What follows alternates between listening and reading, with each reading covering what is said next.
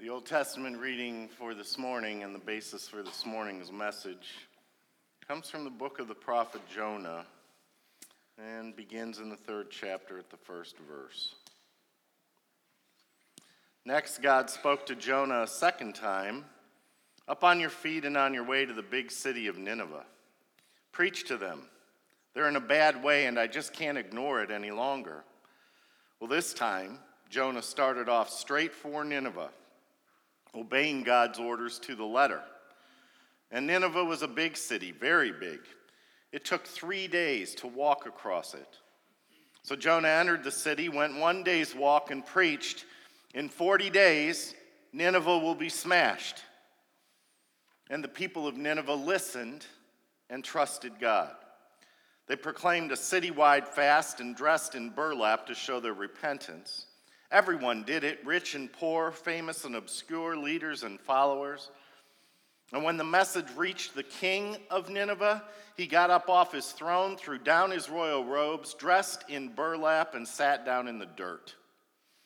And then he issued a public proclamation throughout Nineveh, authorized by him and his leaders. that said, Not one drop of water, not one bite of food for man, woman, or animal, including your herds and flocks Dress them all, both people and animals, in burlap, and send up a cry for help to God.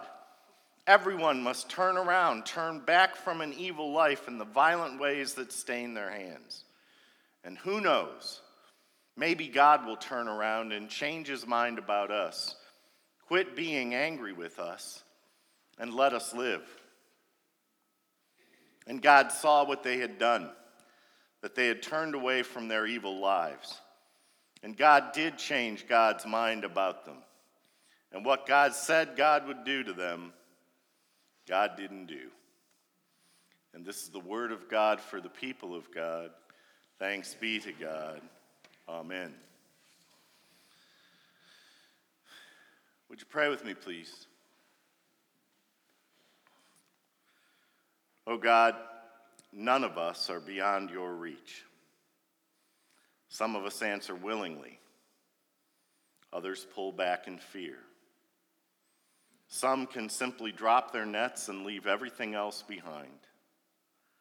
And others can only respond through your patience and your long suffering love.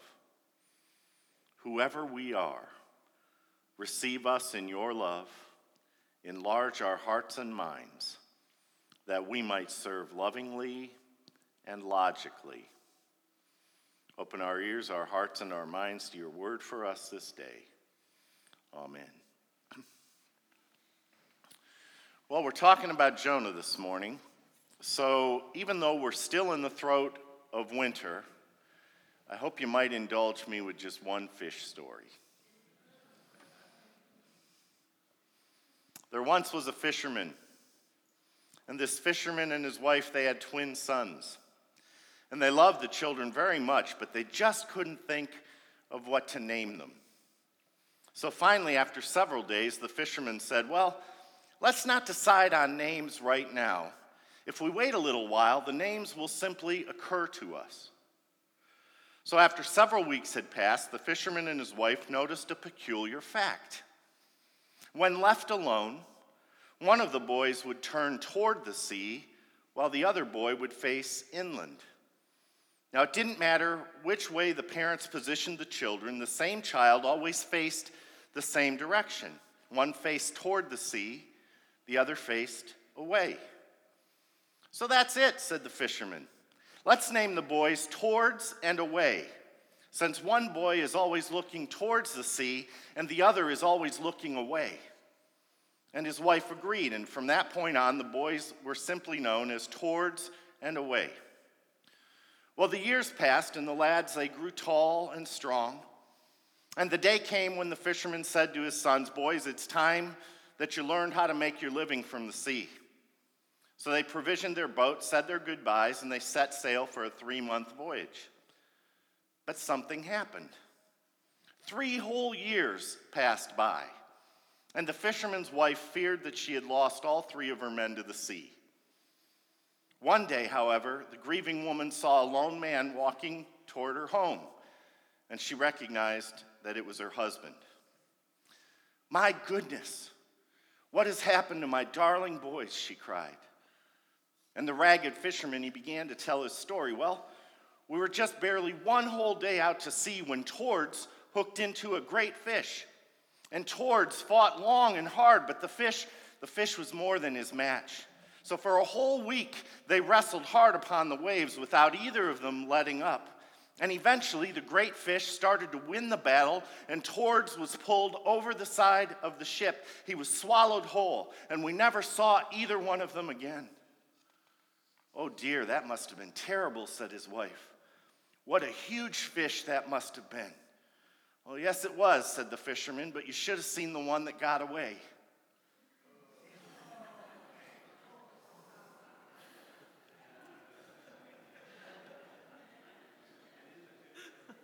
Wasn't that a good fish story? Thank you, Carl.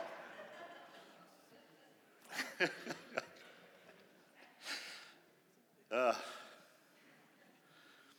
so, hear this the Jonah story is not just another fish story, but really it's about a man who just didn't want to do what God commanded him to do.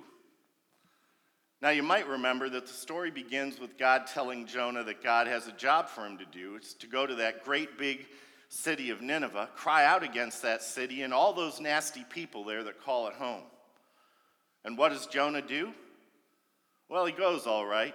He goes to the city of Joppa and he marches right on down to the dock and he hops on a ship that is going in the exact opposite direction.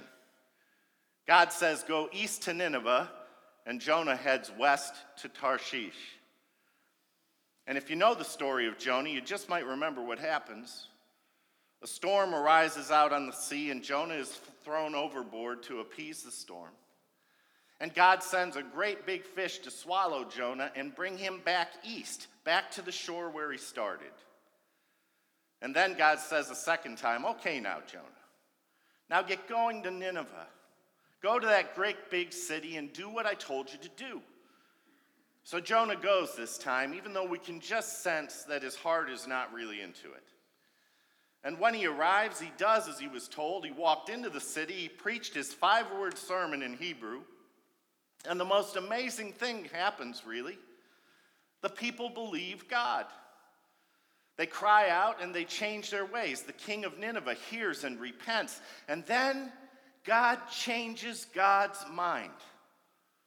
Thanks to Jonah, the people have turned towards God, which is probably what God wanted in the first place, and that is good news. The bad news is that when Jonah realizes what's going on, he is not happy. He lets God know that is why he ran away in the first place. Because Jonah knew God was kind and forgiving. And after all, he might just have recently had an experience of that for himself but he just can't seem to extend that experience to other people. It's almost as if for Jonah, God just loves too many people, even those from cities like Nineveh. We expect God to be gracious to us, but that is not necessarily how we want God to be towards other people.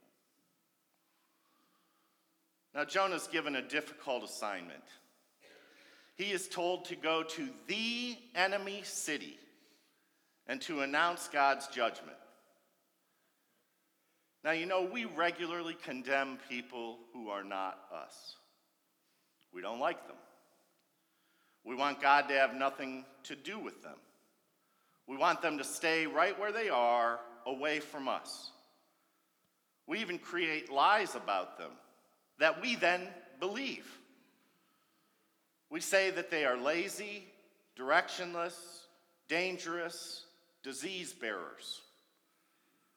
We know that we are to love our enemies, but I love what William Sloane Coffin realistically said. He said, Let's love them as enemies. Let's not be too sentimental about this thing.